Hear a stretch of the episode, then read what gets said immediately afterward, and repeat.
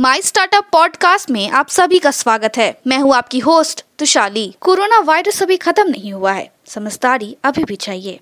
समय पे हाथ धोए, मास्क पहने, बिना कारण घर से ना निकले और दो गज दूरी का पालन करें। याद रखें, ये घबराने का नहीं, लड़ने का समय है। हम सबको मिलके इस वायरस से जीतना है।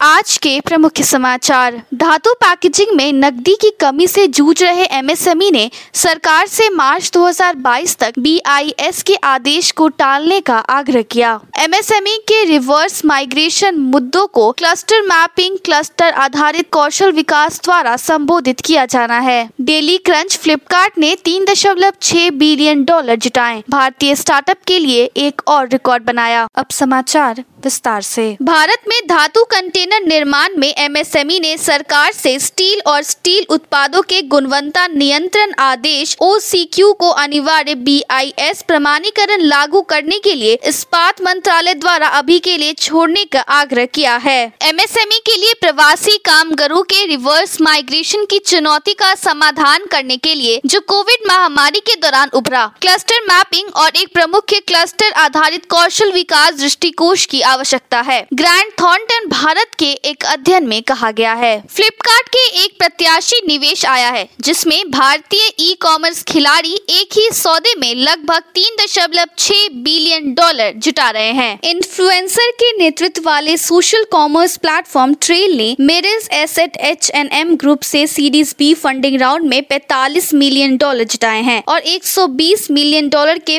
पोस्ट मनी वैल्यूएशन पर एल निवेश किया है। चिप बना बनाने वाली कंपनी कॉलकम ने सोमवार को east India in India challenge 2021 के 12 फाइनलिस्ट की घोषणा की।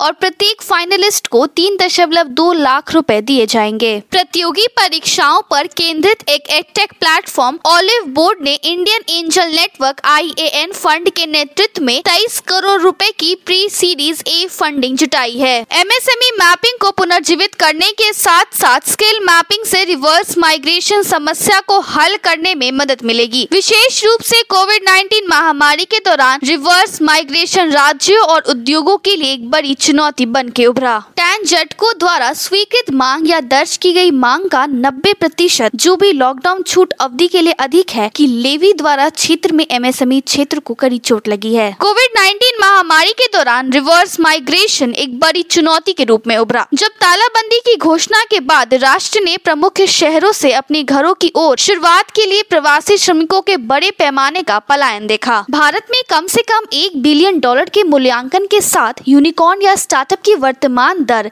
लगभग तीन प्रतिशत माह है। आज के लिए इतना ही। हमारे टीवी चैनल पे 400 से अधिक स्टार्टअप्स और एमएसएमई शो है। जाँच करिए। माई स्टार्टअप टीवी अब गूगल प्लेटफॉर्म पे भी उपलब्ध है। तो आपको हर कदम पे स्टार्टअप्स और एमएसएमई से जुड़े नवीनतम समाचार प्राप्त होंगे। आप हमारे टीवी चैनल को सब्सक्राइब करके भी हमारा समर्थन कर सकते हैं और घंटी के आइकॉन को दबाना ना भूलें। आप हमें को फेसबुक ट्विटर इंस्टाग्राम लिंक्डइन पर भी फॉलो कर सकते हैं। यह हमारी website W my startup TV dot in पे जा सकते हैं। देखने के लिए धन्यवाद।